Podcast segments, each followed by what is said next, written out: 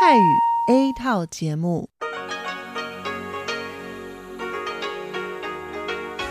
ที่นี่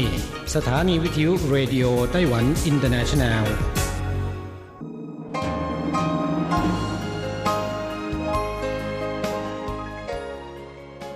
กลับมาฟังขณะนี้ท่านกำลังอยู่กับรายการภาคภาษาไทยเรดิโอไต้หวันอินเตอร์เนชันแนลหรือ RTI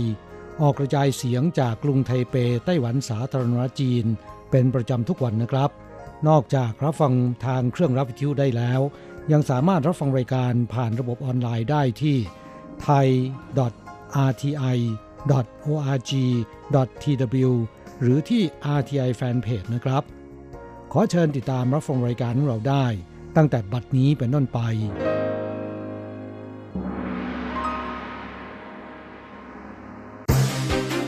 ลำดับแรก ขอเชิญติดตามรับฟัง ข่าวประจำวัน สวัสดีครับ คุณผู้ฟังที่เคารพ วันนี้วันอาทิตย์ที่ 12 เมษายน พุทธศักราช 2563 ขอเชิญพบกับการรายงาน สรุปข่าวเด่นในรอบสัปดาห์ที่ผ่านมา โดยผม แสงชัย กิตติภูมิวง เริ่มกันด้วยข่าวแรก ไต้หวันบริจาคหน้ากากอนามัยระลอกแรกทยอยส่งถึงสหภาพยุโรปในวันที่ 9กรรมาธิการสหภาพยุโรปแสดงความขอบคุณไต้หวันช่วยเหลือ ในยามยากลำบาก ภายใต้ภาวะการระบาดของโรค ศูนย์ประสานงานฉุกเฉินของ EU จะส่งมอบให้สเปนอิตาลี 1 ล้านชิ้น ที่เหลือจะกระจายให้สมาชิกประเทศอื่น ๆ EU ขอบคุณและชื่นชมไต้หวัน บริจาคหน้ากากอนามัย แสดงถึงพลังแห่งความสามัคคี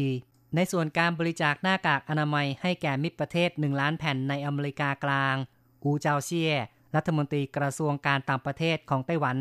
ทวิตในวันที่ 10 แสดงความภาคภูมิใจ นอกจากนี้กระทรวงการต่างประเทศได้แถลงว่าจะมีการบริจาคหน้ากากอนามัยระลอกที่ 2จำนวน 6 ล้านชิ้น ให้ความช่วยเหลือแก่ สมาชิก EU ในยุโรปเหนือ และยุโรปกลาง บางรัฐในอเมริกาที่ได้รับผลกระทบรุนแรง ลาตินอเมริกา และแถบทะเลแคริบเบียน รวมทั้งประเทศตามนโยบายมุ่งใต้ใหม่ ซึ่งก็คืออาเซียนรวมทั้งอินเดีย ต่อไปเป็นข่าวกรณีนายทีโดส อัตฮานอม กรีเบเยซุส ผู้อำนวยการใหญ่องค์การอนามัยโลกกล่าวหาไต้หวัน โจมตีต่อเขาด้วยวิธีการต่างๆ ประธานาธิบดีไช่อิงเหวนเปิดเผยในวันที่ 10 ระหว่างการไปตรวจเยี่ยมบริษัทปุ๋ยไต้หวันที่ภาคกลาง ประธานาธิบดีชี้ว่าการกล่าวหาเช่นนี้ เป็นการชักนำนานาชาติให้เข้าใจผิดอย่างรุนแรง ประธานาธิบดีกล่าวว่า เป็นเพราะนายทีโดส ไม่เข้าใจไต้หวัน คาดหวัง เขาจะขจัดอุปสรรคและแรงกดดัน มาดูว่ารัฐบาลไต้หวันและประชาชนร่วมแรงร่วมใจกันป้องกันโรคอย่างไร ต่อไปนะครับ สมาคมชมนกฮ่องกง Bird Watching Society ทำการสำรวจนกปากช้อนหน้าดำระหว่าง 17-19 มกราคม รายงานผลในวันที่ 8 เมษายน การสำรวจครอบคลุมทั่วโลก 120 จุด พบนกปากช้อนหน้าดำจำนวน 4,864 ตัว นับเป็นสถิติสูงสุดครั้งใหม่ ในรอบ 26 ปี นับตั้งแต่ปี 1994 จำนวนที่สำรวจในครั้งนี้มีมากกว่าปีที่แล้ว 401 ตัว เพิ่มขึ้น 9%ถือเป็นอัตราเพิ่มสูงสุดในรอบ 5 ปีด้วย สมาคมชมนกฮ่องกงพบว่าจำนวนนกปากช้อนหน้าดำในไต้หวัน ญี่ปุ่น และจีนเพิ่มขึ้นอย่างชัดเจน โดยเฉพาะในไต้หวันและจีน เทียบกับปี 2019 เพิ่มขึ้น 15.7% และ 4.4%ตามลำดับ ในไต้หวันมีจำนวนมากที่สุดกล่าวคือ 2,785 ตัว คิดเป็นสัดส่วน 57.3%ของทั้งหมด ข้อต่อไปนะครับ ในสถานการณ์โควิด -19 ระบาดลุกลาม หลายประเทศเริ่มควบคุมการส่งออกข้าวและข้าวสาลี กรมการเกษตรและอาหารของไต้หวันแถลงว่าในช่วง 2 ปีที่ผ่านมา สต็อกข้าวในไต้หวันมีเหลือเฟือ จนต้องประมูลขายเพื่อส่งออก แม้เกิดการระบาดจนถึงขั้นไม่มีการนำเข้าข้าวสาลี ในไต้หวัน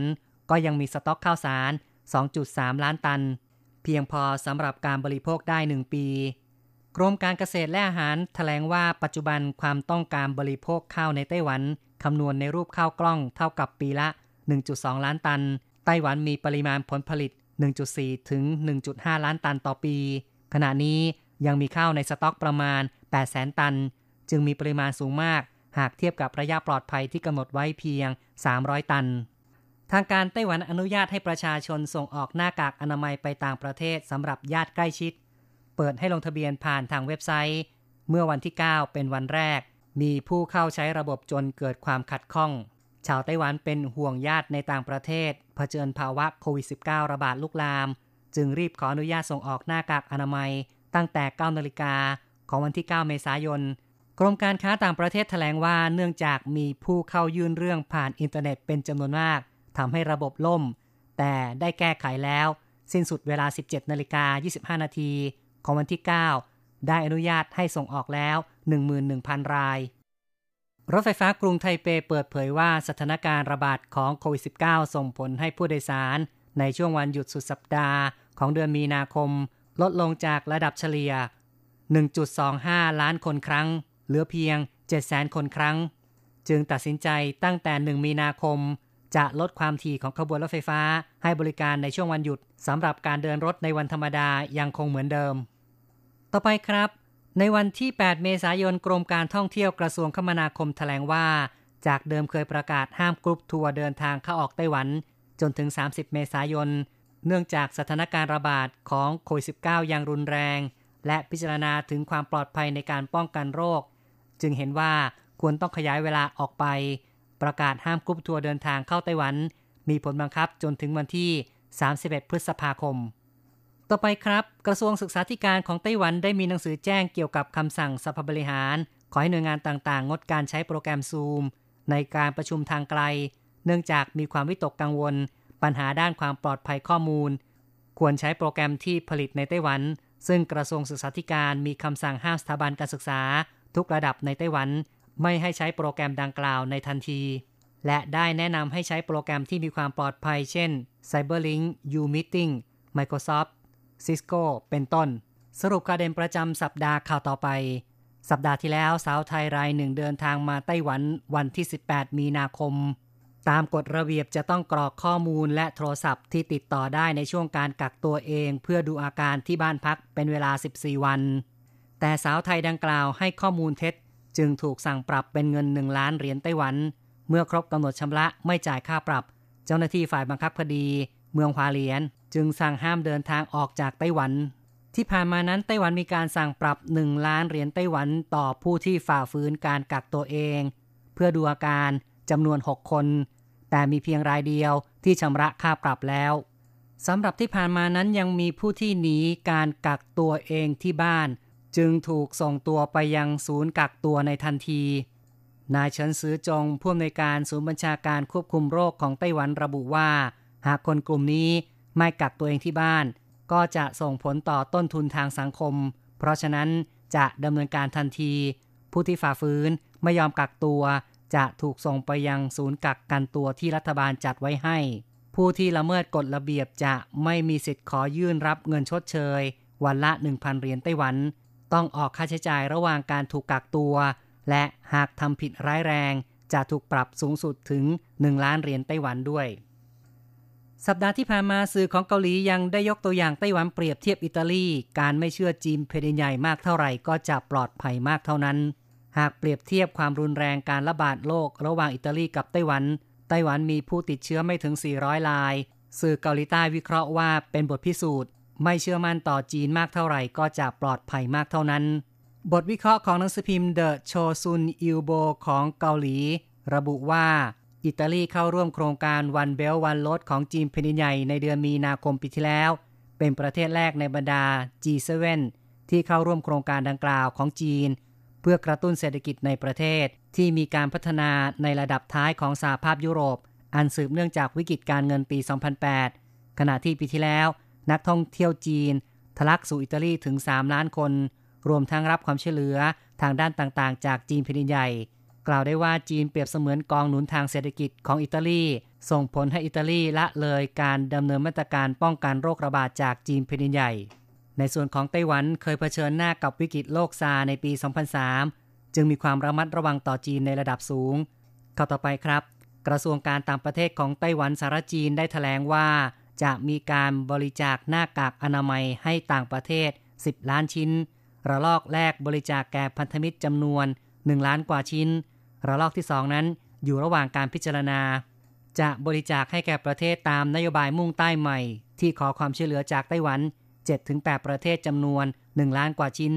อาจจะพิจารณาบริจาคให้แก่ญี่ปุ่น ในฐานะเป็นประเทศคู่ค้ารายสำคัญ แม้ญี่ปุ่นไม่ได้ขอบริจาคกก็ตาม ต่อไปเป็นเรื่องที่โอเปอเรเตอร์สายด่วนป้องกันโรคระบาด 300 กว่าคนต้องรับโทรศัพท์กว่า 40,000 สายต่อวัน ในภาวะการระบาดของโควิด -19 ไต้หวันนอกจากได้จัดตั้ง ศูนย์บัญชาการควบคุมโรค รับมือกับสถานการณ์เกี่ยวกับการแพร่ระบาดแล้ว มีการทำความเข้าใจกับประชาชน และจัดตั้งสายด่วนให้คำปรึกษา ไขข้อข้องใจให้แก่ประชาชน ตลอด 24 ชั่วโมง โดยไม่มีวันหยุด บริษัทจงหวาเทเลคอมซึ่งได้รับมอบหมาย ให้ดำเนินภารกิจเปิดเผยว่า แต่ละวันพนักงานโอเปอเรเตอร์ 300 กว่าคน ต้องรับโทรศัพท์สอบถามเกี่ยวกับโควิด -19 และมาตรการควบคุมโรควันละ 40,000 สายต่อวัน จากเดิมใช้โอเปอเรเตอร์เพียง 10 คน มีการสอบถามวันละ 1-200 สายเท่านั้น อย่างไรก็ตามปัจจุบันสายด่วน 1922 ป้องกันโรคระบาดให้บริการทั้งชาวไต้หวัน และชาวต่างชาติ แต่จะมีเจ้าหน้าที่ผู้ภาษาจีนคอยให้บริการเท่านั้น สัปดาห์ที่ผ่านมานะครับ มีสาวหัวดื้อขึ้นรถไฟฟ้าเมื่อยอมสวมหน้ากากอนามัย เตือนไม่ฟังจึงถูกสั่งปรับ 15,000 เหรียญไต้หวันศูนย์บัญชาการควบคุมโรคออกกฎให้ผู้โดยสาร ระบบขนส่งมวลชนทุกชนิด จะต้องสวมหน้ากากอนามัย ผู้ที่ฝ่าฝืน จะมีโทษปรับ 3,000 ถึง 15,000 เหรียญไต้หวัน ในวันที่ 5 เมษายนที่ผ่านมา มีการสั่งปรับผู้ฝ่าฝืนรายแรกเป็นเงิน 15,000 เหรียญไต้หวัน เป็นผู้โดยสารหญิงวัยประมาณ 30 ปี ขึ้นรถไฟฟ้าวันที่ 5 เมษายน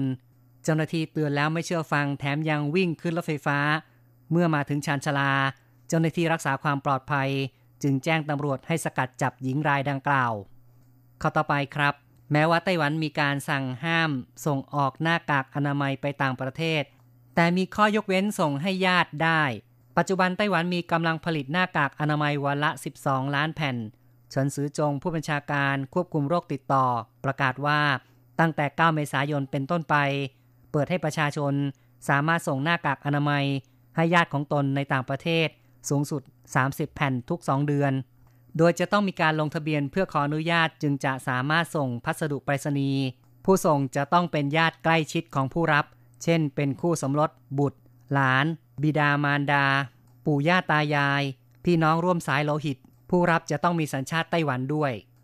ผลกระทบจากโควิด -19 ทำให้สัพพลายเชน ระหว่างประเทศหยุดชะงัก หลายประเทศพิจารณา ในด้านความมั่นคงทางอาหาร เริ่มใช้มาตรการจำกัดการส่งออกข้าว เช่น เวียดนาม อินเดีย กัมพูชา มาตรการเช่นนี้ทำให้ธัญญาหารเกิดความผันผวน เฉินจีจงประธานคณะกรรมการการเกษตรของไต้หวันระบุว่า ในส่วนของสินค้าเกษตรและข้าวในไต้หวันนั้น ไม่มีปัญหาทางด้านอุปทานภายในประเทศ ในส่วนของข้าวนั้นตามกฎหมายความมั่นคงอาหารของไต้หวัน ต้องมีปริมาณสำรองในคลัง 3 0 0แสนตันต่อเดือน ปัจจุบันมีมากถึง 9 0 0แสนตัน ประกอบกับฤดูการเก็บเกี่ยวระยะที่ 1 จะมีผลผลิต 1.2 ล้านตัน ซึ่งสามารถบริโภคได้ 21 เดือน หากรวมกับข้าวฤดูการที่ 2 8แสนตัน ผลผลิตในปีนี้จะมีเพียงพอให้ประชาชนทั้งประเทศ บริโภคได้นานถึง 30 เดือน อีกข่าวหนึ่งเป็นเรื่องที่ไต้หวันมีการประกาศแหล่งท่องเที่ยว 11 แห่งเป็นพื้นที่เสี่ยงต่อการแพร่กระจายของโควิด -19 ผู้ที่ไปท่องเที่ยวตามสถานที่ต่างๆ เหล่านั้น จะต้องทำการกักกันตัวเองเป็นเวลา 14 วัน ในช่วงเทศกาลเชงเม้ง 2-5 เมษายนที่ผ่านมา ประชาชนจำนวนมากไปท่องเที่ยวตามแหล่งต่างๆ หลายคนไม่รักษาระยะห่างทางสังคม ศูนย์บัญชาการควบคุมโรคจึงประกาศให้ 11 พื้นที่เป็นพื้นที่เสี่ยงต่อการแพร่ระบาด ซึ่งได้แก่ตำบลนันโจวเมืองพิงตงลงไปทางใต้ เขตภูเขาอาลีซัน ตลาดต้าตงเหมือนเมืองฮวาเลียน ถนนวนฮวาลู่เมืองจาอี้ สถานที่หลายแห่งในนครไทนั้นนครเกาสง ตลอดจนที่ไปกังวิลิน คุณผู้ฟังครับ สรุปข่าวเด่นประจำสัปดาห์จบลงแล้ว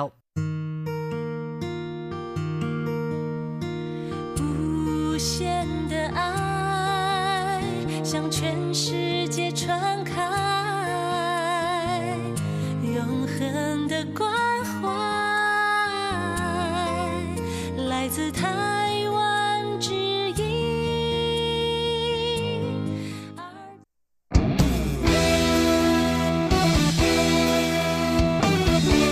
อะไรกำลังฮอต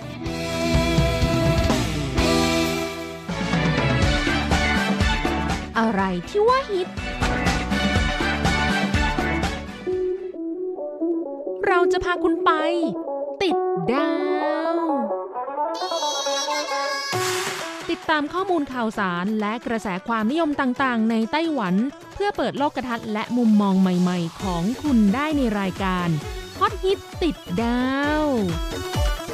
สวัสดีค่ะ ขอต้อนรับคุณผู้ฟังเข้าสู่รายการฮอตฮิตติดดาวกับดิฉันดีเจอันโกกการจยากริชยาคมค่ะ เมื่อสัปดาห์ที่แล้วอันโกได้พาคุณผู้ฟังไปติดดาวในเรื่องของกระแสสื่อมวลชนทั่วโลกที่ต่างให้ความสนใจจับตามองไต้หวัน ว่าเป็นประเทศที่น่าเอาอย่างในการจัดการควบคุมสถานการณ์โรคโควิด -19 และสามารถจัดสรรทรัพยากรอุปกรณ์ป้องกันโรคได้เป็นอย่างดี โดยมีสื่อต่างๆ จากทั่วโลก 14 ประเทศที่พูดอ้างอิงถึงไต้หวัน ประเทศเล็กๆ แห่งนี้ในทางชื่นชม เมื่อสัปดาห์ที่แล้วพาคุณผู้ฟังไปติดดาว โดยเป็นสื่อของทวีปอเมริกาเหนืออย่างสหรัฐอเมริกาและแคนาดาค่ะ ในสัปดาห์นี้เราก็จะไปพูดถึงสื่อในทวีปอื่น ๆ นะคะ มาเริ่มกันที่ทวีปเอเชียค่ะ เป็นเพื่อนบ้านที่อยู่ไม่ไกลจากไต้หวันนี่เองนะคะ นั่นก็คือญี่ปุ่น สำนักข่าว Daily News ของญี่ปุ่น มีข่าวใหญ่ที่พูดถึงไต้หวันอยู่ 2 ข่าวด้วยกันนะคะ ข่าวแรกนั่นก็คือ พูดว่าไต้หวันเริ่มต้นมาตรการป้องกันควบคุมโรคระบาดครั้งนี้ได้ดีและเร็วนั่นเป็นเพราะว่ามีบทเรียนจดจำมาจากสถานการณ์โรคซา โรคซานี่คือระบาดหนักในไต้หวันเมื่อประมาณ 17 ปีที่แล้ว ซึ่งไต้หวันมองว่ามันก็เป็นสถานการณ์ที่รุนแรงแล้วนะคะ ตอนนั้นนะมีผู้ติดเชื้อรวม 346 คน ในไต้หวันแล้วก็เสียชีวิต 37 คน อัตราการเสียชีวิตอยู่ที่ 10.7%จากสถิติทั่วโลกผู้ติดเชื้อโรคซา8,096 คนเสียชีวิต 774 คน ไต้หวันก็มองว่าเป็นบทเรียนสำคัญนะคะ เพราะไต้หวันก็ถือว่าเป็นประเทศที่มีผู้ติดเชื้อมากเป็นอันดับ 3 ของโลก รองจากจีนแผ่นดินใหญ่และฮ่องกงในสมัยโรคซาระบาด แต่จริง ๆ สถานการณ์โรคซาตอนนั้นนี่มันเทียบไม่ได้กับโรคโควิด -19 ในตอนนี้เลยนะคะโอ้โหโควิด -19 นี่โหดกว่าเยอะ พอมีเหตุการณ์ที่เคยเกิดขึ้นในทำนองนี้มาก่อน รอบนี้ก็เลยจัดการป้องกันตนเองอย่างมีประสิทธิภาพนะคะถือว่าประสบความสำเร็จแล้วก็เร็ว ทั้งทั้งที่ถือว่าไต้หวันเนี่ยเป็นประเทศที่มีผู้ติดเชื้อโควิด -19 นี้เป็นช่วงแรก ๆ ที่มีการแพร่ระบาดเลย ซึ่งมีการแพร่ระบาดในช่วงแรกนะคะ ตั้งแต่ปลายเดือนธันวาคม ปีที่แล้วที่เมืองอู่ฮั่นในจีนแผ่นดินใหญ่นะคะ แล้วก็พอมาถึงช่วงเทศกาลตรุษจีน ตอนนั้นก็คือ ประมาณปลายเดือนมกราคมแล้ว ไต้หวันก็ยังมีข้อมูลในเรื่องของการติดเชื้อเนี่ยยังไม่ได้ชัดเจนนักนะคะ สาเหตุก็มาจากการถูกปิดบังค่ะ กีดกันการเข้าถึงข้อมูลเรื่องโรคระบาดของจีนแผ่นดินใหญ่นะคะก็อย่างที่เมื่อสัปดาห์นี้เป็นวาทะเด็ดนะคะที่ตอบโต้กันระหว่างประธานาธิบดีไช่อิงเหวินกับ ผู้อำนวยการใหญ่องค์การอนามัยโลก อันโกจะไม่ลงรายละเอียดนะคะว่าตอบโต้กันมีที่มาที่ไปยังไง สามารถติดตามได้ทางเว็บไซต์ข่าว RTI เพราะว่าเดี๋ยวมันจะยาวกลับเข้ามาสู่เรื่องของสถานการณ์ในไต้หวันในช่วงแรกกันต่อ ซึ่งไต้หวันเนี่ยพบผู้ติดเชื้อโควิด -19 รายแรกนะคะ ในไต้หวันนั่นก็คือวันที่ 21 มกราคม เป็นผู้ที่อาศัยในเมืองอู่ฮั่นค่ะ เป็นคนไต้หวันแล้วก็เดินทางกลับมาที่ไต้หวันนะในช่วงตรุษจีน ก็มีอาการไอเป็นไข้เจ็บคอนะคะแล้วก็ส่งตัวไปรักษากักกันโรคก็ปรากฏว่าติดเชื้อโควิด -19 ผ่านมาถึงตอนนี้เนี่ยเป็นระยะเวลานับจากพบผู้ติดเชื้อรายแรกในไต้หวันนะคะ ก็ 2 เดือนนิดๆนนะตอนนี้นะคะวันที่อันโกจัดรายการนะคะเป็นการบันทึกเทปล่วงหน้าในวันเสาร์ที่ 11 เมษายนค่ะ จำนวนผู้ติดเชื้อสะสมนะคะอยู่ที่ 385 ราย เสียชีวิต 6 ราย ในขณะที่ทั่วโลกตอนนี้นะคะ โอ้โห ผู้ติดเชื้อขยับขึ้นมาอยู่ที่ 1 ล้าน7แสนกว่าคนแล้วค่ะ แล้วก็มีผู้เสียชีวิตทะลุ1แสนคนไปแล้ว โดยประเทศที่มีผู้ติดเชื้อมากที่สุดนั่นคือสหรัฐอเมริกานะคะ พุ่งไปที่5แสนกว่าราย และเสียชีวิต 18,000 กว่าคน ส่วนประเทศที่มีผู้เสียชีวิตมากที่สุดคืออิตาลีนะคะ ก็ประมาณ 18,000 กว่าคนเหมือนกัน คือไล่เลี่ยกับอเมริกา ไม่รู้ว่าอีกไม่กี่วันนี้ใครจะแซงใครนะคะ ต่างกันแค่หลักไม่ถึง 100 จ้า ตอนนี้นะคะ ประชาชนที่อาศัยอยู่ในไต้หวัน ใช้ชีวิตถือว่าค่อนข้างปกติสุขกว่าประเทศอื่น ๆ ทั่วโลกแน่นอนต้องยกความดีความชอบให้แก่รัฐบาลนะคะที่ออกมาตรการต่างๆ มาปกป้องคุ้มครองประชาชนได้ ค่อนข้างมีประสิทธิภาพ แล้วก็อำนวยความสะดวกให้แก่ประชาชน ส่วนมาตรการที่บังคับใช้ต่างๆนะคะออกมาแล้วประชาชนในไต้หวันส่วนใหญ่ ให้ความร่วมมือปฏิบัติตามมาตรการที่รัฐแนะนำให้ทำหรือบังคับให้ทำ มี 2 กรณีนะคะ อย่างแรกคือเป็นการให้คำแนะนำว่าควรทำอย่างไร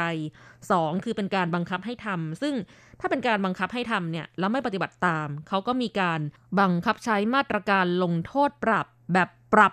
หนักๆเลย เอาให้เข็ดไปเลยนะคะอย่างเช่นว่าเรื่องการไม่กักตัวนะคะที่โอ้โห ตอนนี้เป็นปัญหาที่เมืองไทยมากๆ ในไต้หวันถามว่ามีไหมมันก็มีเป็นส่วนน้อยนะคะ ส่วนใหญ่ก็ค่อนข้างจะให้ความร่วมมืออาจจะเพราะเสียดายตังก็ได้ คือเขาปรับนะคะถ้าเกิดว่าคุณอยู่ในข่ายที่ต้องกักตัวเองเราไม่กักนะคะแอบแวบแอบหนีไปข้างนอก อืมก็โดนไปเลยจ้า1นึ่งแสนถึง 1 ล้านเหรียญไต้หวัน อย่างบางคนนะคะมีโดนกระทงเรื่องแจ้งข้อมูลเท็จด้วยอ่าคือให้ที่อยู่หรือว่าเบอร์โทรศัพท์ที่ไม่ตรงกับความเป็นจริงและติดตามตัวไม่ได้นะคะก็อย่างเช่นสาวไทย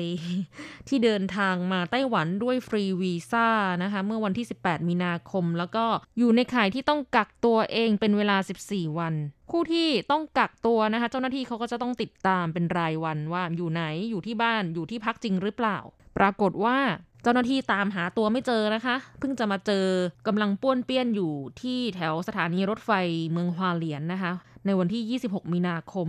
เจ้าหน้าที่ตรวจพบว่า อืม เธอคนนี้นี่เองที่ทางการกำลังตามหาอยู่ค่ะ โดนปรับไป 1 ล้านเหรียญไต้หวันค่ะ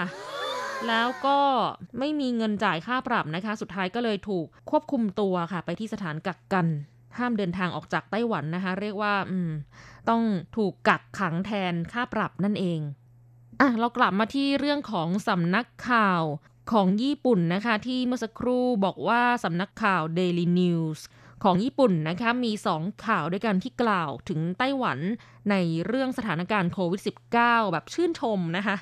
ข่าวที่สองพูดถึงไอรอนแมนค่ะของไต้หวันก็คือเหมือนกับยอดมนุษย์ฮีโร่ที่ช่วยกอบกู้ไต้หวันในสถานการณ์นี้นะคะกำลังฮอตมากๆ นั่นก็คือ ท่านรัฐมนตรีว่าการกระทรวงสาธารณสุขและสวัสดิการค่ะ ในข่าวก็มีการแนะนำรายละเอียดชีวประวัติของท่านนะคะชื่อว่าเฉินซือจงนะคะ อยู่ในฐานะผู้บัญชาการศูนย์บัญชาการควบคุมโรคติดต่อไต้หวันทำหน้าที่รายงานสถานการณ์ การแพร่ระบาดของโรคทุกวันนะคะว่าเกิดอะไรขึ้นยังไง แล้วก็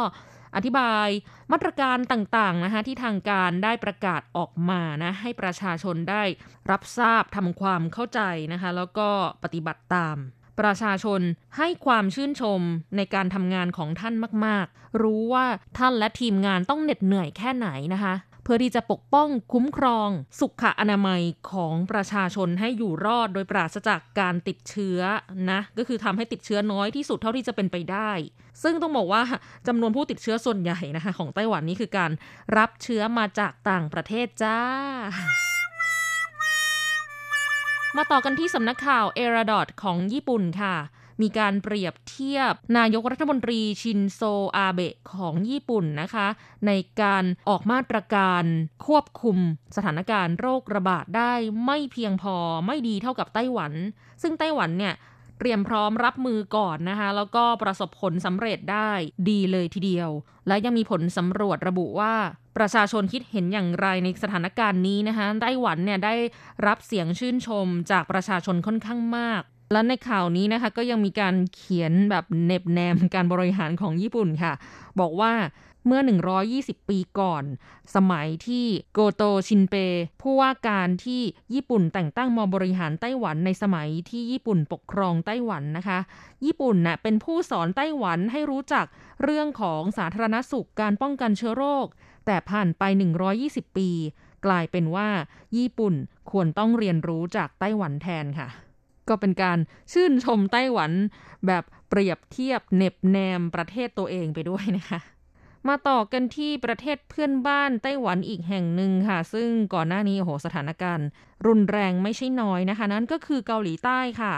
สำนักข่าวยอนฮับของเกาหลีใต้พูดถึงไต้หวันว่า จัดการควบคุมการจำหน่ายหน้ากากอนามัยได้อย่างดีเยี่ยมค่ะ เกาหลีใต้ควรเรียนรู้เอาอย่างไต้หวัน เพราะว่าที่เกาหลีใต้ หน้ากากอนามัยไม่เพียงพอใช้ในประเทศ แล้วยังกลับมีช่องทางมากมายที่กระจายออกไปขายให้จีนแผ่นดินใหญ่อีกค่ะ สถานการณ์นี้มันก็คุ้นๆนะคะ เหมือนที่ประเทศไทยเราประสบอยู่เหมือนกัน ประชาชนไทยหน้ากากอนามัยไม่พอใช้หาซื้อก็ยากแล้วก็ขายแบบโกงราคาไปอีก ลองสังเกตดูนะคะ ผู้ที่ใช้หน้ากากในเมืองไทยนะคะ ส่วนใหญ่จะใช้เป็นหน้ากากผ้า เพราะว่าหน้ากากอนามัยทางการแพทย์นี่หาซื้อได้ยากแทบไม่มีขายอะค่ะ ไม่รู้ว่าไปซุกอยู่ตรงไหนนะคะ แต่ในไต้หวันจะเห็นได้ว่าประชาชนนะคะที่เดินตามท้องถนนทุกหนทุกแห่งจะสวมเป็นหน้ากากอนามัยทางการแพทย์นะ ไม่ได้ใช้หน้ากากผ้า ไม่ได้สวมเป็นหน้ากากแฟชั่น เพราะว่าหน้ากากผ้าต้องบอกตรงๆว่ามันก็ไม่สามารถป้องกันเชื้อไวรัสได้ดีเท่ากับหน้ากากอนามัยทางการแพทย์แต่จะทำไงได้ล่ะคะ ในเมืองเมืองไทย หาไม่ได้อะไม่รู้ไปซุกอยู่ตรงไหนของประเทศจริงๆ ลงไปที่ประเทศแถวโคโลกใต้นะคะ ขยับไปที่ทวีปออสเตรเลียค่ะ อย่างสื่อของนิวซีแลนด์ สถานีโทรทัศน์ TVNZ ระบุว่า นายกรัฐมนตรีจาซินดาอาร์เดน เรียกร้องให้ประชาชนหยุดการเดินทางในประเทศที่ไม่จำเป็น และขอร้องให้ประชาชนสูงอายุอยู่กับบ้าน ช่วยป้องกันการแพร่กระจายของโรคระบาด โดยหวังเป็นอย่างยิ่งค่ะ ว่าจะสามารถดำเนินการจัดการควบคุมสถานการณ์โรคโควิด -19 ได้ดี เช่นเดียวกับไต้หวัน สิงคโปร์และฮ่องกงค่ะ ก็คือชมไต้หวันด้วยนะคะ ยกเป็นหนึ่งในตัวอย่างที่อยากทำให้ได้ จัดการให้ได้แบบนี้ ต่อมาเป็นสื่อของนิวซีแลนด์อีกเช่นกันนะคะ สถานีวิทยุแห่งชาตินิวซีแลนด์ Radio นิวซีแลนด์ค่ะ นายแพทย์แอชลีย์บลูมฟิลด์ผู้อำนวยการใหญ่กระทรวงสาธารณสุขของนิวซีแลนด์ ท่านให้สัมภาษณ์ว่าการที่ไต้หวันยืนหยัดใช้มาตรการ ผู้สัมผัสติดต่อกับผู้ติดเชื้อโควิด -19 จะต้องกักตัวเอง นั่นเป็นวิธีการที่สามารถหยุดยั้งการแพร่กระจายของเชื้อไวรัสได้ ถือเป็นตัวอย่างที่ดีเยี่ยม ก็เป็นคำชมนะคะจากนิวซีแลนด์ ขยับไปที่อีกซีกโลกหนึ่งนะคะ นั่นก็คือส่วนของสื่อในแถบประเทศอเมริกาใต้ คืออาร์เจนตินาค่ะหนังสือพิมพ์ลานาซิออนระบุว่าไต้หวันประสบความสำเร็จในการดำเนินนโยบายควบคุมโรคติดต่อ และยังมีการเฝ้าระวังตื่นตัวเป็นอย่างยิ่งต่อโรคระบาดในจีนแผ่นดินใหญ่ เพราะไต้หวันมีประสบการณ์จากสถานการณ์โรคซามาก่อน จึงมีมาตรการรองรับตอบสนองอย่างรวดเร็ว โดยจัดตั้งศูนย์บัญชาการควบคุมโรคติดต่อขึ้นมา บังคับใช้มาตรการเป็นชุดๆทำให้ประสบความสำเร็จอย่างยิ่งในการต่อต้านโรคระบาดครั้งนี้ค่ะปิดท้ายสัปดาห์นี้ด้วยสำนักข่าวในประเทศชิลี ซึ่งก็เป็นประเทศในทวีปอเมริกาใต้เช่นกัน หนังสือพิมพ์ลาเตราเซรารายงานว่า มาตรการป้องกันโรคติดต่อของไต้หวัน รวมไปถึง การจำแนกระดับความเสี่ยงในการติดเชื้อของผู้ป่วย ให้ความช่วยเหลือในการตรวจวินิจฉัย บ่งชี้ในผู้ป่วยแต่ละกรณี ความพยายามอย่างหนักของไต้หวันกลายเป็นตัวอย่างที่น่าเอาอย่างในการต่อต้านโรคระบาดค่ะและนี่ก็คือเสียงชื่นชมจากสื่อทั่วสารทิศในโลกนะคะ แต่ก็ยังไม่จบเพียงเท่านี้ค่ะ เพราะยังไม่ได้พูดถึงสื่อในทวีปยุโรปเลย โอ้โห บอกเลยว่ามีหลายประเทศเข้าคิว ที่จะมารายงานให้คุณผู้ฟังได้ติดดาวกันต่อนะคะว่า ประเทศยุโรปเนี่ยมีประเทศไหนบ้างที่สื่อมวลชน สนับสนุนและชื่นชมไต้หวัน เราจะไปติดดาวกันต่อในสัปดาห์หน้าค่ะสำหรับวันนี้ลาไปแล้วค่ะ พบกันใหม่สัปดาห์หน้า ขอให้คุณผู้ฟังมีความสุขสนุกสนาน และสดใสห่างไกลจากโรคโควิด -19 นะคะ สวัสดีค่ะ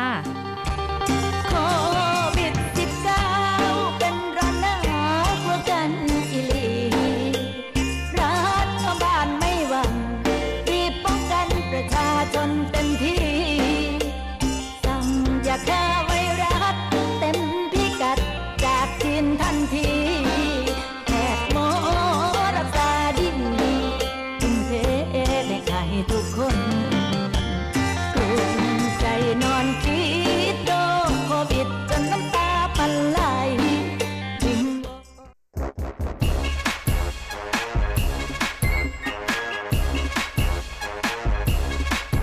โยโยโยโย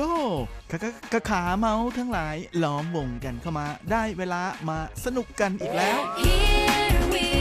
go，放音乐一响全身摇。กับเพลงเพราะๆและข่าวที่เขาคุยกันลั่นสนั่นเมืองโดยทีรักยางและบันเทิง .com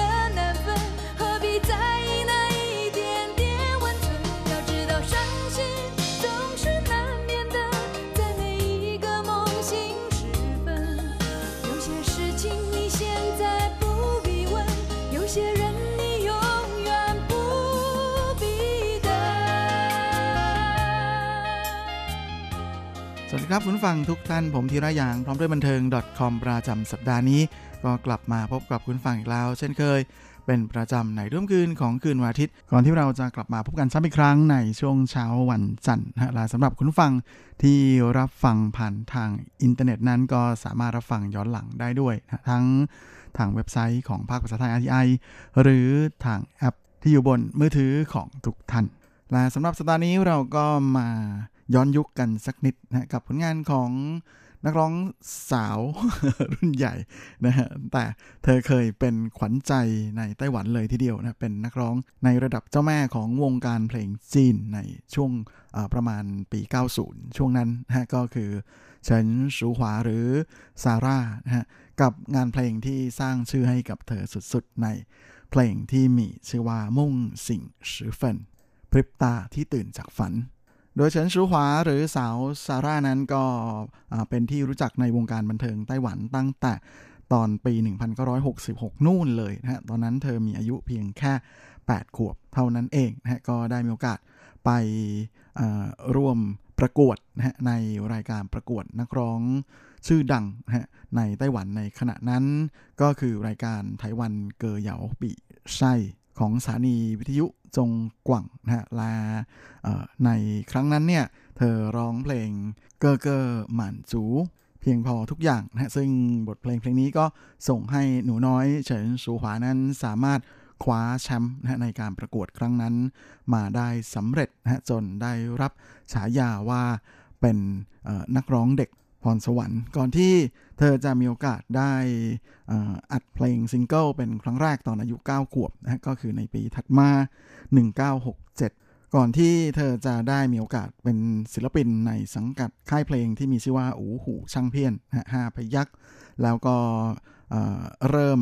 ทำงานเพลงที่เป็นร่ำเพลงของตัวเองนะฮะและจากนั้นในปีเดียวกันนั่นเองนะเธอก็เลยได้โอกาสออกร่ำเพลงร่วมกับ หงเลยนะฮะกับเพลงภาษาไทยยู่หรือภาษาไต้หวันนะฮะในอัลบั้มเพลงที่มีชื่อว่าช่างเกอเฉิงหมิง ร้องเพลงจนดังนะฮะและหนึ่งในงานเพลงในอัลบั้มชุดนี้ก็คือสุยเชอกูเนียง สาวน้อยกังหันน้ำนั้น ก็เป็นเสียงของเฉินชูฮวาคนเดียวเลยนะฮะก็ถือเป็นการเข้าสู่วงการเพลงแบบ เต็มตัวนะโดยชื่อที่เธอใช้ในวงการเพลงในตอนนั้นนั้นก็คือหยิวผิง จากนั้นตอนที่เธออายุ 14 ปีนะตอนนั้นก็กำลังเรียนอยู่ในชั้นมัธยมนะที่จินหวาหนุ่ยจง เธอก็เป็นขาประจำนะฮะที่ไปร่วมรายการจินฉุยเจียง กับรายการผงไหลเซียนเต่านะฮะของสถานีโทรทัศน์จงชื่อหรือ CTV ที่เป็นหนึ่งในสาม ฟรีทีวีนะฮะของไต้หวันในขณะนั้น แต่กว่าที่อัลบั้มเพลงที่จะเป็นอัลบั้มเดี่ยวของเธอจะออกมา ทักทายกับแฟนเพลงนั้นก็ต้องอีก 2 ปีถัดมานะในปี 1973 ซึ่งเธอก็ได้เซ็นสัญญาเข้าเป็นศิลปินในสังกัดของค่ายเพลงที่มีชื่อว่าไห่ชานช่างเพี้ยนนะฮะแล้วก็ออกบั้มเดี่ยวชุดแรกที่มีชื่อว่าไอ้เต๋อไทยยางพระอาทิตย์แห่งความรัก อย่างไรก็ดีในช่วงนั้นเนี่ย ด้วยความที่ไต้หวันกำลังฮิตเพลงในแนวโฟกซองมากกว่านะก็เลยทำให้งานเพลงของเฉินซูหวานั้นไม่ค่อยเป็นที่โด่งดังมากนัก แต่ไม่ว่าจะอย่างไรนะฮะทางต้นสังกัดของเธอนั้นก็ยังคง ผลักดันเฉินซูหวานะฮะให้มีอัลบั้มเพลงออกมาอีกหลายชุดในยุคปี 1970 ช่วงนั้นนะฮะทั้งเหมยลี่อีไอโฉความงามกับความเศร้า แล้วก็จื้อยิวหนี่เฉินคูชีเลน้ำตาของเทพีแห่งเสรีภาพและที่สำคัญก็คือในอัลบั้มเพลงชุดนี้นะฮะที่ออกมาทักทายกับแฟนเพลงในช่วงปี 1979 นั้น เป็นผลงานที่ออกมาในยุคที่ไต้หวันกับอเมริกาตัดสัมพันธ์ทางการทูตกัน ก็เลยทำให้งานเพลงในอัลบั้มเพลงชุดนี้เนี่ยก็มีบทเพลงหลายเพลงหลายบทเลยทีเดียวนะที่ออกมาในแนว ประชดประชันเสียดสีอเมริกัน และหลังจากที่ทำงานในวงการบันเทิงมานานอยู่พักใหญ่ๆนะฮะก็มาถึงช่วงแรกที่ชื่อเสียงของเฉินสูหวานั้น เริ่มเข้าสู่ช่วงพีคเป็นครั้งแรกนะในปี 1982 หลังจากที่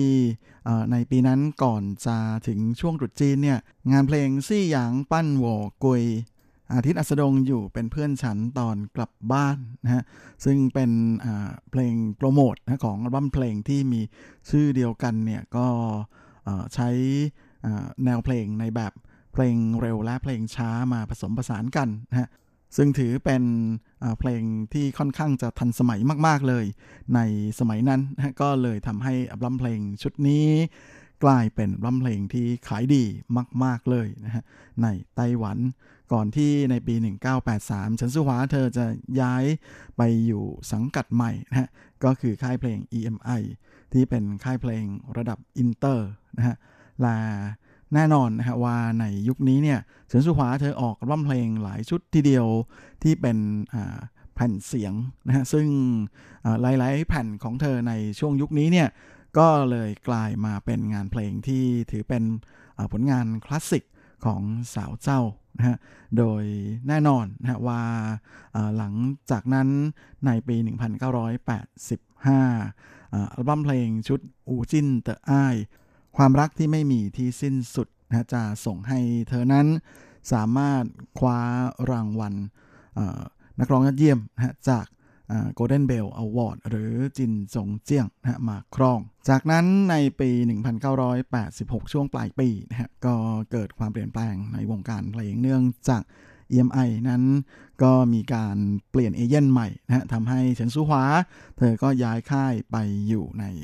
สังกัดของ Rock Music อย่างไรก็ดีด้วยความที่สัญญาของเธอกับค่าย EMI ของสิงคโปร์นั้น ยังไม่หมดนะเพราะฉะนั้นบั้มเพลงของเฉินซูหวาในยุค 1986ถึง1989 ช่วงนี้เนี่ยทุกอัลบั้มที่วางขายในไต้หวันนะก็จะขึ้นชื่อว่าเป็นผลงานของกุนซือนะหรือ Rock Music กับ EMI 2 แบรนด์เลยโดยในช่วง 3 ปีนี้เฉินสุหวาเธอก็ออกร่ำเพลงหลายชุดเลยนะไม่ว่าจะเป็นเติงใต้ฟงฉี่ รอสายลมพัดนะฮะหรือว่าหนุ่ยเหรินซิน หัวใจผู้หญิงนะแล้วก็ยังมีหมิงเทียน หายอ้ายบอกมาพรุ่งนี้เธอยังรักฉันไหมแถมเธอยังออกร่ำเพลงภาษาอังกฤษด้วยนะนั่นก็คือ Miracle of Love กับ Hold Me Now ซึ่งผลงานของเฉินสุหวาในช่วงนี้ก็ถือเป็นยุคคลาสสิกยุคหนึ่งของเธอเลยทีเดียวนะเพราะว่าเธอมีโอกาสได้ร่วมงานกับคนดนตรีดังๆนะที่ยังทำงานเพลงมาจนทุกวันนี้ หลายคนทีเดียวนะฮะทั้งนิวต้าเคอนะแล้วก็ยังมีหลี่จงเซิงแล้วก็เฉินเซิงทุกวันนี้เราก็ยังคงคุ้นหูกับชื่อเหล่านี้เลยนะฮะในขณะที่ตอนถึงปี 1988 เนี่ย ตอนนั้นอัลบั้มเพลงหนุ่ยเหรินซินนะหัวใจผู้หญิงที่เธอทำงานร่วมกับหลี่จงเซิงนะประมาจารย์ดนตรีคนดังของไต้หวัน ก็มีงานเพลงที่กลายมาเป็น Talk of the Town ในยุคนั้นหลายเพลงทีเดียวนะฮะทั้ง那夜你喝了酒คืนนั้นเธอดื่มเหล้านะกับเพลง別說可惜อย่าบอกว่าน่าเสียดายก็กลายเป็น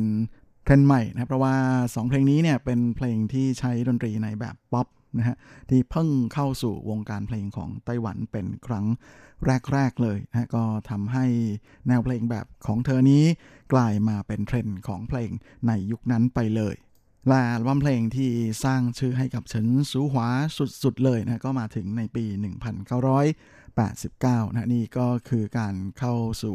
ช่วงพีคที่สุดของ เฉินสูหวา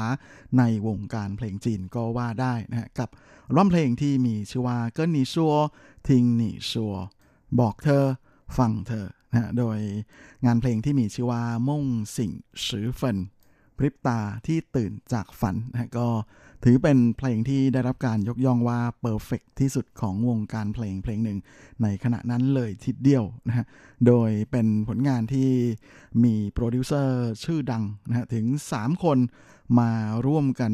ทำนะฮะในอัลบั้มเพลงชุดนี้ ก็คือทั้งหลี่จงเซิงหวังเจี้ยนชังนะแล้วก็หลี่เจิ้งฝาน จึงไม่น่าแปลกใจเลยนะฮะที่อัลบั้มชุดเกินหนีชัวทิ้งหนีชัวชุดนี้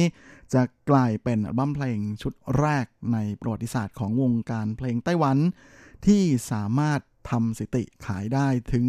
1 ล้านแผ่นนะฮะเป็นอัลบั้มชุดแรกเลย อย่างไรก็ดีน่าเสียดายที่อัลบั้มเพลงชุดนี้ไม่ได้ส่งให้เฉินซูหวานั้น คว้ารางวัล金曲獎หรือ Golden Melody Award นะตอนอันถือเป็นรางวัลเกียรติยศสูงสุดของวงการเพลงจีน ในยุคนั้นแต่ก็เป็นบทเพลงที่ทำให้เฉินซูฮวานั้นโด่งดังสุดๆ ในฮ่องกงนะเพราะว่าติดชาร์ต top hit นะฮะของเพลงฮิตประจำปีของที่ฮ่องกงด้วย และอัลบั้มเพลงที่ส่งให้เฉินซูฮวาคว้า Golden Melody Award ของไต้หวันมาครองเป็นครั้งแรกนั้นก็ออกมาในปี 1991นะกับร้องเพลงชุดอีเซิงโซโฮคอยเธอทั้งชีวิตนะโดยสไตล์เพลงของ一生守候นั้นก็ยังคงคล้ายๆ กับ夢醒時分นะฮะแล้วก็แน่นอนนะฮะว่าอัลบั้มเพลงของเฉินซูฮวาหลังจากนั้นอีกหลายๆปีนะฮะทั้ง 10 กว่าอัลบั้มที่เธออร่วมกับทาง Rock Music นะฮะในการทำงานเพลงนั้นก็จะเป็นงานเพลงในสไตล์夢醒時分นี่แหละนะฮะแล้วก็แม้ว่ายอดขายจะไม่สามารถทำให้จะจะสามารถทำลายสิติของม่งสิงสือเฟินได้นะแต่ ก็ถือว่ามียอดขายที่อยู่ในระดับ top มาก ๆ เลยนะของวงการเพลงรอบวันนี้เธอก็มีซิงเกิลนะที่ร้องคู่กับเฉิงหลงนะฮะแม่พระเอกหน้าทะเล้นคนดังของวงการบันเทิงนะฮะกับเพลงมิงมิงไปไปวอเตอร์ซิน ซึ่งเพลงนี้นั้นก็ถือเป็นการเปิดสกราชหน้าใหม่ให้กับวงการเพลงเหมือนกันนะกับในแนวของเพลงร้องคู่ระหว่างผู้ชายกับผู้หญิงนะฮะ ละแน่นอนนะว่าหลังจากที่เธอคว้าจินชิเจียง หรือ Golden Medal Award มาครองได้เป็นครั้งแรกไปแล้วนั้นก็ทำให้เธอเป็นนักร้องคนแรกของไต้หวันเหมือนกันนะที่สามารถคว้ารางวัลจินจงเจียง หรือ Golden Medal Award กับ Golden Melody Award มาครองได้สำเร็จด้วย โดยเฉินซูหวาก็สามารถอ่าคว้า Golden Melody Award มาครองได้อีกครั้งนะฮะในครั้งที่ 7 เมื่อปี 1996 นะฮะกับอัลบั้มชุดเซิงเซิงชื่อชื่อทุกชาติไปนะฮะซึ่งในปีนั้นเฉินซูหวาสามารถเฉือนเอาชนะนักร้องดังๆนะฮะระดับยอดเยี่ยมหลายคนเลยนะฮะทั้งหวังเฟย ทั้งเย่เชียนเหวินนะฮะหรือว่าจางชิงฟาง แล้วก็ไช่ฉินนะฮะแต่ละคนต่างก็เป็นนักร้องในระดับคุณภาพ ระดับแนวหน้าของวงการเพลงจีนในยุคนั้นทั้งหมดเลยนะฮะก็ กลับเป็นว่าเฉินซูหวานั้น เอาชนะนักร้องเจ๋งๆ เหล่านี้ได้หมด จนคว้า Golden Medal Award ครั้งที่ 2 มาครองได้สำเร็จแล้วก็ดีเหตุการณ์ครั้งใหญ่ในชีวิตของเฉินซูหวาก็มาถึงนะในปี 1998นะฮะเมื่อคุณแม่อันเป็นที่รักยิ่งของอสาวซาร่านั้นก็มาเสียชีวิตลงนะฮะทำให้เธอนั้นตกอยู่ในภาวะโศกเศร้า และหลังจากนั้นเธอก็ แทบจะหายไปจากวงการบันเทิงเลยนะฮะก็ถือว่าเป็นอะไรที่ช็อกกันพอสมควรเลยทีเดียวนะฮะโดยหลังจากนั้นเนี่ยก็มีข่าวลือนะฮะว่านักร้องดังๆหลายคนนะทั้งโจหวาเจียนเอยหลี่จงเซิงเอยก็อยากที่จะเชิญเฉินชูหวามาเป็นแขกรับเชิญลึกลับในคอนเสิร์ตของตัวเองนะแต่ก็ไม่เคยประสบความสำเร็จ และเฉินซูหวาก็หายหน้าหายตาไปนานมากเลยนะก่อนที่จะมีโอกาสได้ยินข่าวของเธออีกครั้งในปี 2003 นะฮะ ซึ่งตอนนั้นเนี่ยเถาจิงอิงนะฮะพิธีกรชื่อดังของไต้หวันได้สัมภาษณ์เธอผ่านทางโทรศัพท์นะซึ่งเฉินซูหวาก็พูดออกมาเองนะฮะบอกว่าเธอไม่เคยคิดที่จะอำลาวงการบันเทิงนะฮะเพียงแต่ว่าช่วงนี้ขอหยุดพักงานชั่วคราว เป็นเพราะว่าเหตุผลส่วนตัว พร้อมทั้งมีแผนนะที่จะกลับมาทำงานเพลงอีกครั้งหนึ่ง โดยหลังจากนั้นในปี 2007 นะฮะ เธอโดนแฟนเพลงถ่ายภาพได้นะฮะ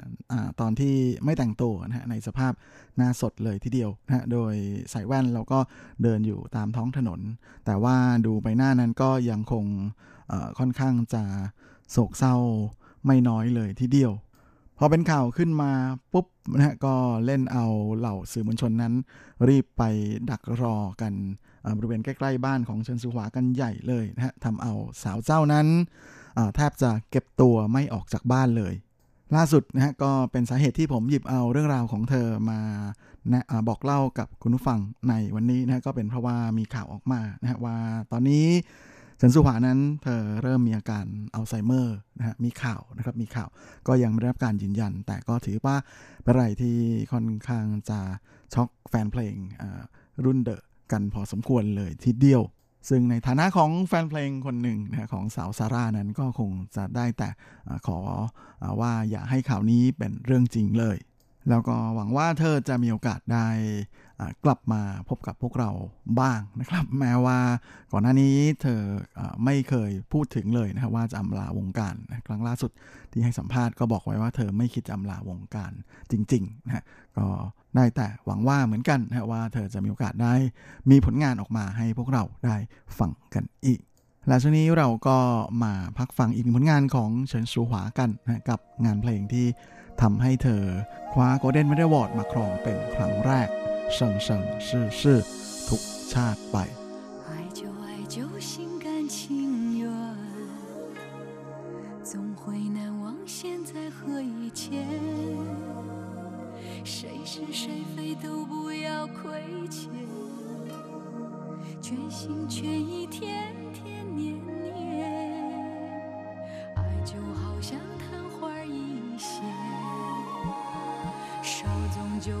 消失不见。幸福在一线之间，有苦涩才有甘甜，你甘愿就不能自顾尊严，委屈在所难免，千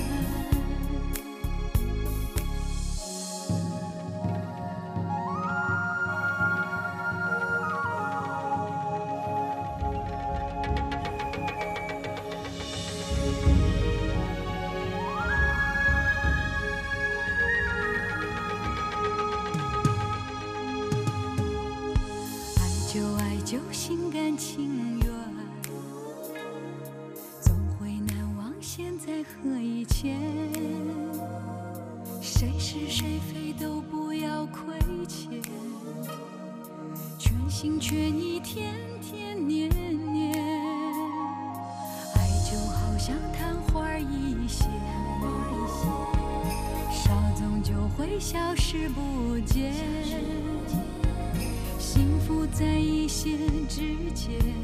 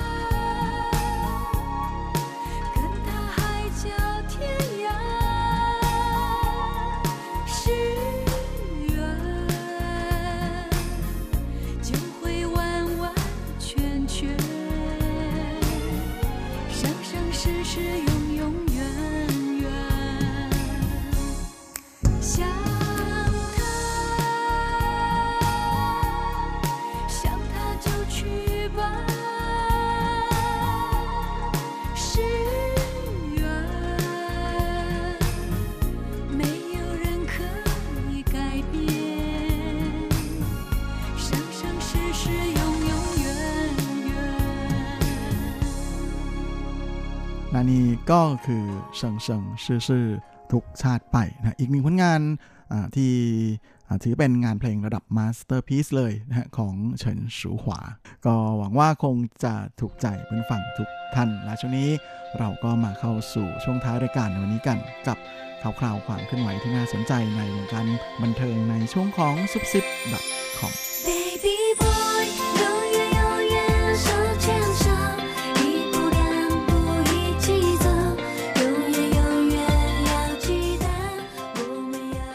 สำหรับซุปซิป .com ประจำสัปดาห์นี้ก็เช่นเคยกับข่าวคราวความเคลื่อนไหวที่น่าสนใจ ในว่าบันเทิงแบบจีนจีนๆนะสำหรับสัปดาห์นี้ เราก็มาเริ่มเมาส์กันที่ข่าวคราวของนักร้องหนุ่มคนดังนะที่ถือเป็นราชาเพลงป๊อปของไต้หวันคนปัจจุบันอย่างหนุ่มเจ้โจเจียหลุน โดยในรายการโจหยิวจี้ หรือบันทึกการท่องเที่ยวของหนุ่มเจตอนล่าสุดนั้นนะฮะเขากับหนุ่มเฮยเหรินหรือเฉินเจียนโจนั้นก็ได้กลับมาเที่ยวสถานที่ที่แทบจะเรียกได้ว่าเป็นถิ่นของหนุ่มเจเลยนะฮะนั่นก็คือไปตระเวนกินของอร่อยๆ ในไทเปนะฮะตั้งแต่ตรงชือก็คือเขต ตะวันออกนะฮะซึ่งก็จะเป็นโซนแถวแถวสถานีรถไฟ ฟ้าสายสีน้ำเงินนะฮะสถานีจงเซี่ยวตุนฮวาตรงนั้นนะฮะแล้วก็กินไปเรื่อยๆ จนถึงที่แถวย่านซีเหมือนติ่ง โดยในรายการนั้นหนุ่มเจเองนะก็ได้เล่าถึงความรู้สึกช่วงที่กำลังเข้าวงการใหม่ๆ ช่วงนั้นนะฮะเขาบอกว่าจริงๆก่อนเข้าวงการเนี่ยเขาก็เป็นคนที่ค่อนข้างจะ ขี้อายมาก ๆ เลยนะฮะดังนั้นทั้งช่วงก่อนเข้าวงการแล้วก็ตอนที่เข้าวงการใหม่ๆเขาก็มักจะใส่หมวกแก๊ปนะฮะแล้วก็เอาหมวกมาปิดหน้าเลยทีเดียวนะฮะโดยเขากลัวการเข้ากล้องมากๆนะแทบจะได้ถือได้ว่ามีความกลัวกล้องประมาณอย่างนั้นนะก็เลยโดนเฮยเหรินแซวนะว่าแหมไม่กล้าพบหน้าพบตาผู้คนหรืออย่างไร โอ้เล่นหนักมากนะเขาเรียกว่าเป็น黑色幽默นะคือ black comedy แต่ตอนนี้หนุ่มเจเองนั้นก็ไม่ได้เป็นอะไรแบบนั้นแล้วนะฮะ ช่วงนี้เขายังมี IG ที่แหมชอบอัพนู่นอัพนี่แถมยังมีการแซวข้ามนะฮะ ชอบไปคุยผ่านสื่อ ผ่านสื่อโซเชียลนะกับนักร้องดังๆ หลายคนนะอย่างอาซินของ Mayday หรือว่า เหล่าเซียวเซียวจิ้งเถิงนั้นก็เคยเมาส์แตกกันออนไลน์นะจนกลายเป็นข่าวอยู่บ่อยๆ ซึ่งจริงๆ จะว่าไปแล้วหนุ่มเจเองช่วงที่เข้าวงการใหม่ๆ นั้นเขาก็ดังระเบิดอยู่แล้วนะบัมเพลงชุดแรกของเขานั้นกวาดรางวัลแบบแหมทั้งนักร้องยอดเยี่ยมทั้งอัลบั้มเพลงยอดเยี่ยมเลยนะก็ถือว่าเป็นอะไรที่สุดยอดมากๆตอนนั้นนะฮะแล้วก็คอนเสิร์ตแจกลายเซ็นของเขานะฮะก็คนเต็มเออคนเต็ม แล้วก็แน่นตลอด ก็เลยเป็นอะไรที่เจ้าตัวเองก็บอกนะว่าช่วงแรก ๆ นั้นผลงานของเขาอาจจะดังนะคนรู้จักเพลง แต่ไม่ค่อยรู้จักหน้าค่าตาของเขาสักเท่าไหร่ ซึ่งก็เป็นอะไรที่เจ้าตัวเองก็บอกเลยนะว่าเขาก็ชอบอแบบนั้นอยู่เหมือนกัน เพราะรู้สึกว่าทุกคนชอบผลงานของเขามาก ๆ ซึ่งเจ้าตัวก็เล่าให้ฟังแบบอารมณ์ดีทีเดียวนะว่าตอนที่ไปแจกลายเซ็นจัดงานแจกลายเซ็นนั้น ก็มีอยู่ครั้งหนึ่งนะฮะมีแฟนเพลงนะฮะเดินมาหาเขา แล้วก็บอกกับเขานะฮะว่าช่วยเอาซีดีเนี่ยไปให้โจเจหลุนเซ็นให้หน่อยนะฮะคือนึกว่าเขาเป็นแค่ทีมงาน เป็นสตาฟนะฮะแล้วก็เดินอยู่แถวๆนั้นอะไรประมาณอย่างนั้นแหละนะฮะก็บังเอิญว่าไม่นึกว่า จะเป็นอะไรที่จุดใต้ตำต่อสักขนาดนี้นะนุ่มเจเองก็บอกว่าตอนที่เขาย้อนนึกถึงเรื่องนี้ทีไรนะเขาก็ยังขำอยู่เลยนะฮะแหมใครจะไปนึกนะฮะว่ามีคนเอาร่อมเพลงของเขามาให้เขาเซ็นแต่บอกว่าให้เขาเอาไปให้เจ้าตัวเซ็น ผมยังขำเลยนะฮะ อืม จริง ๆ ช่วงนี้น่าจะออกแคมเปญประมาณว่าตามหาแฟนเพลงคนนั้นนะฮะ แต่ก็ไม่แน่ ไม่รู้ว่าจะหาเจออยู่หรือเปล่านะเพราะดีไม่ดีก็อาจจะทำเป็นรายการได้อีกตอนหนึ่งเลยทีเดียวนะฮะว่าตามหาแฟนเพลง ลึกลับคนนั้นแต่แน่นอนนะฮะว่าทุกวันนี้หนุ่มเจนั้นแหมดังระเบิดสักขนาดนี้แทบจะไม่มีใครไม่รู้จักเขาแล้วแหละนะฮะเราก็แน่นอนว่าทุกวันนี้เขาคงจะมีโอกาสได้ ไปเดินเล่นอะไรแบบนั้นอีกต่อไปนะฮะเพราะแน่นอนนะว่าตอนที่เจ้าตัวกลับไปถ่ายทำเทปบันทึกเทปตอนนี้นะฮะแถวแถวซีเหมือนติงนั้น ก็จะดึงดูดให้คนนะฮะมาล้อมวงกันเข้ามาขอถ่ายรูปเยอะแยะเต็มไปหมดเลย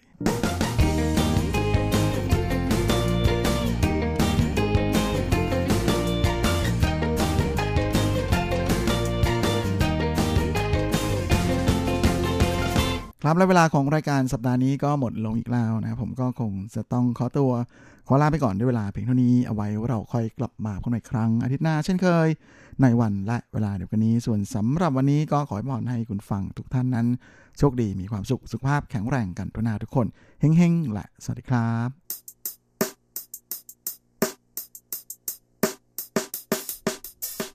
到了家。